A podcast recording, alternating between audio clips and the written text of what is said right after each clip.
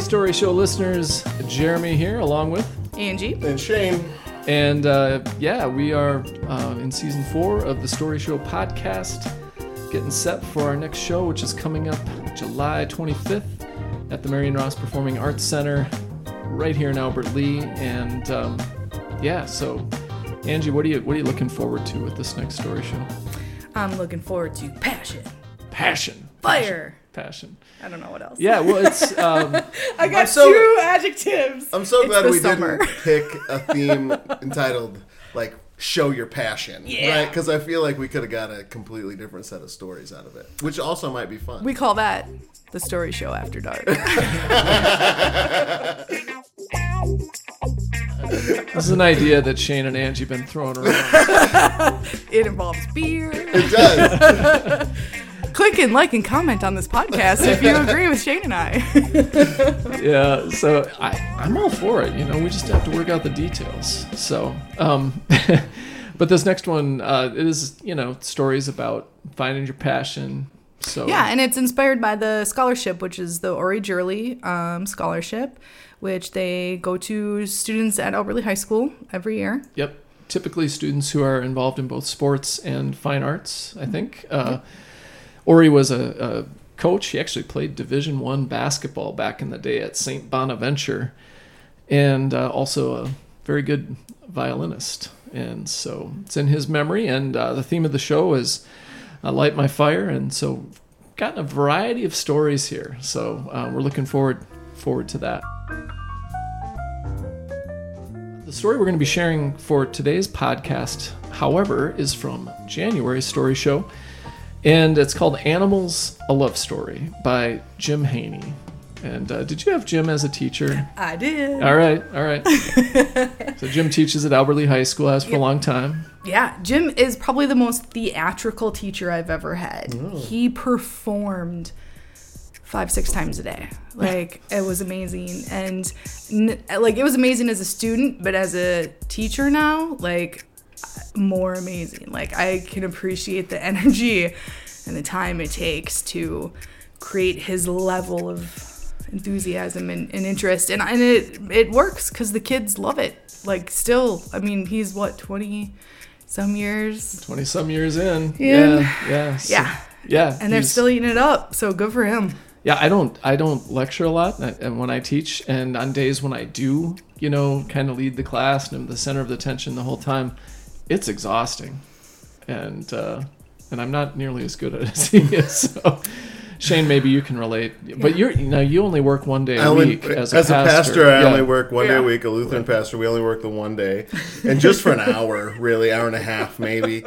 And uh, of that, You're wiped six out. minutes. I'm wiped out. I mean, I nap for the rest of the day, and then for the week, I mostly just lay low. No, that's not true at all. Oh, I was gonna say, I, I figured you were the extrovert of the group, but it sounds like you might. Oh, be no, the I'm a total- introvert. I, uh, I'm the total extrovert. I was like, yeah, person. That's why we brought him in.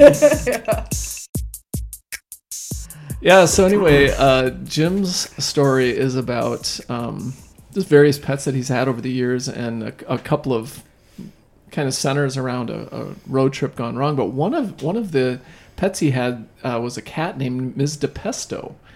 Which came from a show from the '80s, Moonlighting, starring starring Cybill Shepherd and Bruce Willis, and I think I was in eighth grade, seventh or eighth grade when when Moonlighting hit, and I loved it. Do you guys remember that show? I loved it. Yeah. Yeah, I did not. We did not watch it at our house, so I'm out of this. Oof. But I do love It was- 80s TV shows in general. Yeah. Well, it was just the thing about Moonlighting. It was the original "Will They, Won't They." Like Right. it had h- huge ratings, and then the minute that they smooched, we'll say, Right, then right. Uh, the ratings just tanked and never came back. So it sort of set the tone for like never let your lead characters actually get together because Yeah. your show's over. Show's done. yeah. So that's really what it's famous for is the sort of like it's true. screenwriting. It's true. I mean, and, and with we're not in the 80s anymore, but in The Office, if Jim and Pam would have gotten together earlier, and it had it not been an ensemble cast, that would have taken a lot away from the show, right? Oh, for sure. Yeah. 100%. So, what were some of your favorite shows from the 80s? Oh, Cosby Show was the show that we would watch, unless of course we were at somebody's house who didn't like it. Who would that be? Grandpa was not a fan of the Cosby Show. now it turns out no one is. yeah, no. But I, the original message of the Cosby Show and a lot of like facts of life and um, all of those kinds of shows that are based on family value, family ties, Mm-hmm. uh, golden like what was it, silver spoons. You know, they're all based on this idea of like family being together, and it all sums up really well in the end. I like Most of the shows in the 80s didn't have moms. Really? Yeah. Silver spoons. Cosby shows did, but Yeah. if you start listing them, most of them don't have moms. But she wasn't as prominent as Dad was in that show, right? Do you think? I don't. They, She's pretty I think they you really wanted to hit home the like nuclear family, Yeah. Yeah, totally that's true. normal. Um, with that show, so I don't think they played with any tropes, Never but that the mom yeah. absence. yeah. Huh. Interesting. Well, Yeah. it's when divorce rates spiked. So there was this sort of like collective fear of like the nuclear family being Sure. undermined. So that's moms just got wiped out from TV shows in the 80s. Wow. yeah. So sad. yeah. Full house, kind of sad. yeah. Hey. So Jeez, thanks for bringing us down this one. yeah. Yeah. When really single moms are the heroes of the world, Yeah. right? Fuller House, obviously. right. that only took 20 years to rectify. Yeah. Um, so Shane, you, I don't even know if it totally got out of your mouth, but a few minutes ago you mentioned Golden Girls when you were listing off. uh, Oh, yeah, yeah, shows. yeah, so that- that's that has had a crazy resurgence. Like I'm talking more about young people than adults. My 13 year old daughter and her friends love the Golden Girls. I've got nephews who are like 13 and 15 who watch the Golden Girls. What's They're- up with that? They're catty, Yeah. you know, they're smart mouthed. Mm-hmm. They cling together, you know, they all have these kind of independent but together lives.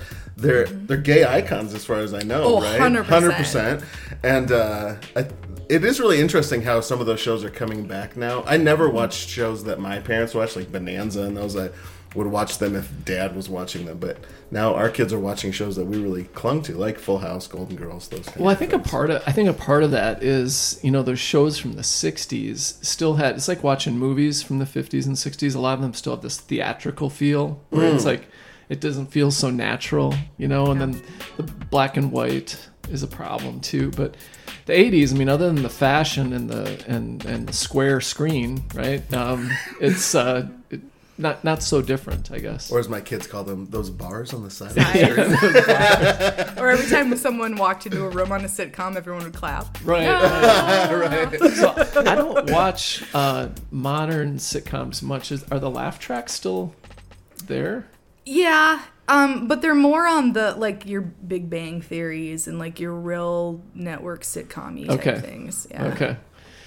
Interesting. Yeah. So anyway, um, you know, Jim named his his cat after Ms. DiPesto, and uh, she was an interesting character, and uh, I think you'll find this story interesting. This one is great because when we review stories, we always like to have a, a combination of serious and, and humorous, right?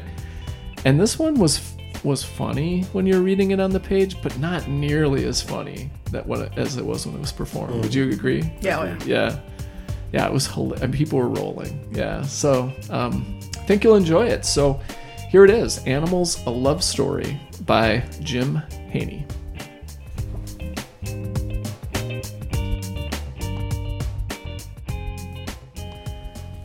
Jim is a die-hard Minnesota Viking fan, and he has had his heart broken more times than he can remember. he is from North Dakota and has been ridiculed for years over his devotion to a state where no one lives. He is the proud owner of an English Springer Spaniel, a Beagle, and now a guinea pig named Brenda. Brenda is named after a contestant on America's Top, Bo- top Model. Excuse me. And although I've never noticed, it says here that he's bald. Right there, baby. Right there. Animals, a love story by Jim Haney.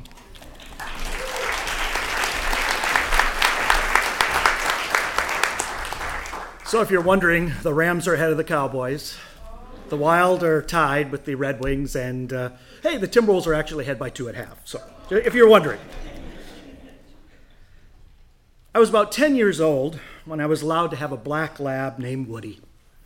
I had no idea how to train this dog, and every day I was on my hands and knees cleaning the latest mess that Woody had caused. My parents finally said enough was enough, and I had to give away my dog that I never learned how to train. A lady took him to Colorado, where he would be able to run, and changed his name to Dakota. I never saw my dog again. I've had two cats in my lifetime Tinkerbell and Ms. DiPesto. Tinkerbell was a consolation prize for sending Woody to Colorado. she was a great cat and brought me endless joy and comfort to my brothers and me. She frolicked in a large field near my home in Mandan, North Dakota. And one day she never came home. The winter descended upon Mandan, and it wasn't for four or five months later that we found her dead in a construction site, probably hit by a car. It was the first time I ever felt loss. I adopted Ms. DiPesto during the loneliest period of my life. I had just started my teaching career in 1986 in Jamestown, North Dakota. My girlfriend, wife now, Lisa, had taken a job in Albert Lea, and my immediate family was 100 miles away. And Jamestown was not the culture center, cultural center of the universe. Fellow social studies teacher Dean Kraft knew I was struggling with loneliness and suggested a cat might help. His cat, Martina, was pregnant, and I could have one of the kittens. Ms. DiPesto was born on April 15, 1986, and a relationship was born between a lonely North Dakota boy and a black cat with a touch of white on her chest. Her name, Ms. DiPesto, came from my fa- favorite 1980s television show, Moonlighting, starring a young Bruce Willis and Cybill Shepherd. About a Los Angeles private detective agency the two ran. The agency's receptionist was Agnes DiPesto, played by Allyce Beasley. Her trademark was that she was always answering the phone with rhyme, which was cute and clever and hilarious. Hello, Blue Moon Detective Agency. We're here to unravel events that might baffle, which we will figure out and leave you with no doubt. So tell us what's wrong. It won't take us long. We do our work well. You don't need to yell. Ms. DiPesto was an homage to the joy moonlighting brought me every Tuesday night. Mr. DiPesto was a wonderful companion, taking away my loneliness as I only had someone to come home to and talk to.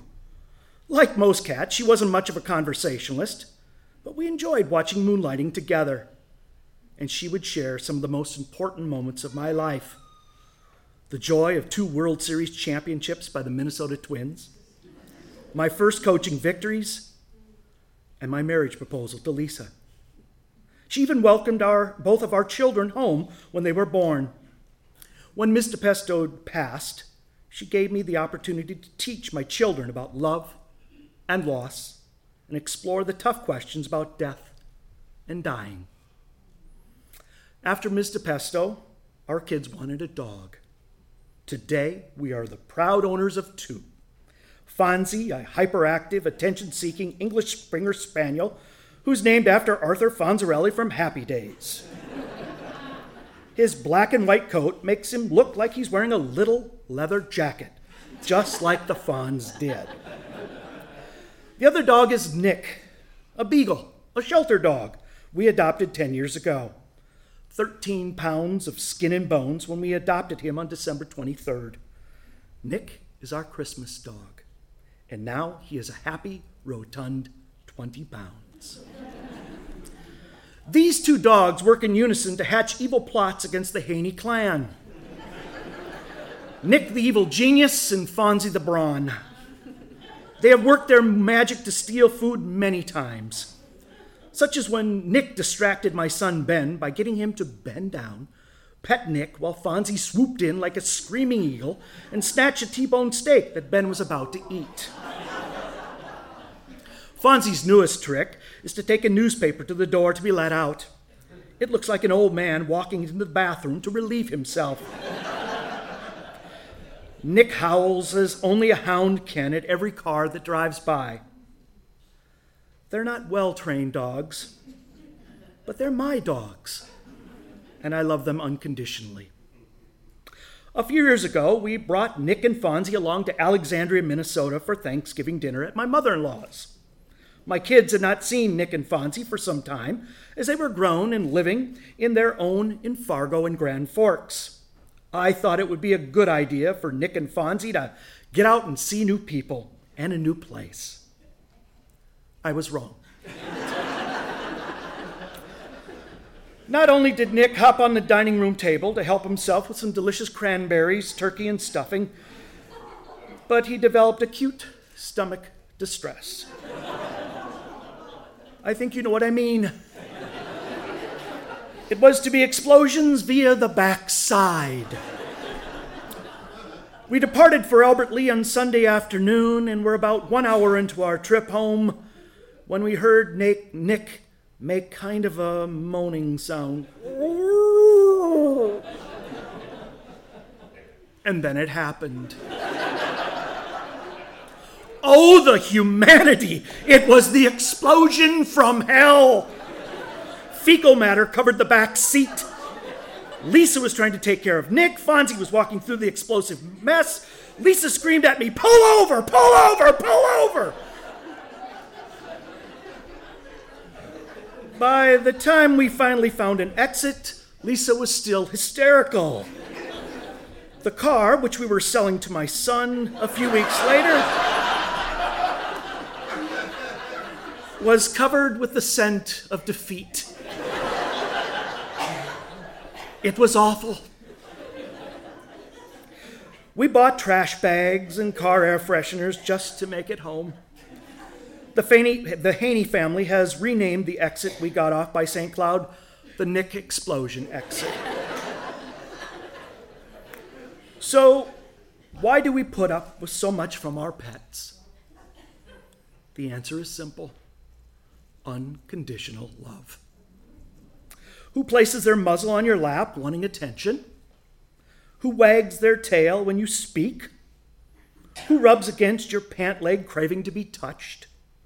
Who charges the door when you arrive from work, jumping in excitement that you have made it home again? Who lays with you when you're sick? Who sleeps right next to you, providing comfort and joy? The answer is simple your pet. As you think about the pet that made an impact on your life, are your memories negative or positive? My guess is that they're positive. And as you think about that pet, you get a Grinch like smile on your face for all the joy that that pet has brought to you. This is what animals are for. They love you for who you are. Animals are loyal. No matter what you've done or how you feel, Animals are there to show you that you are important to them and that they are important to you. They are sad when you are sad. They are happy when you are happy. And when they pass, you hurt because part of your family has left. Woody, Tinkerbell, Ms. DiPesto, Fonzie, Nick, and so many others. Our lives would never be the same without you. We love you.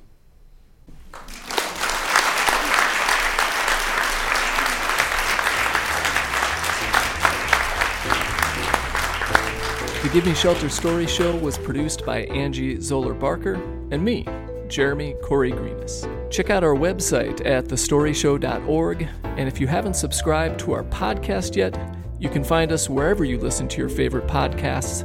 Just search for The Story Show in quotes and you'll find us. Thanks.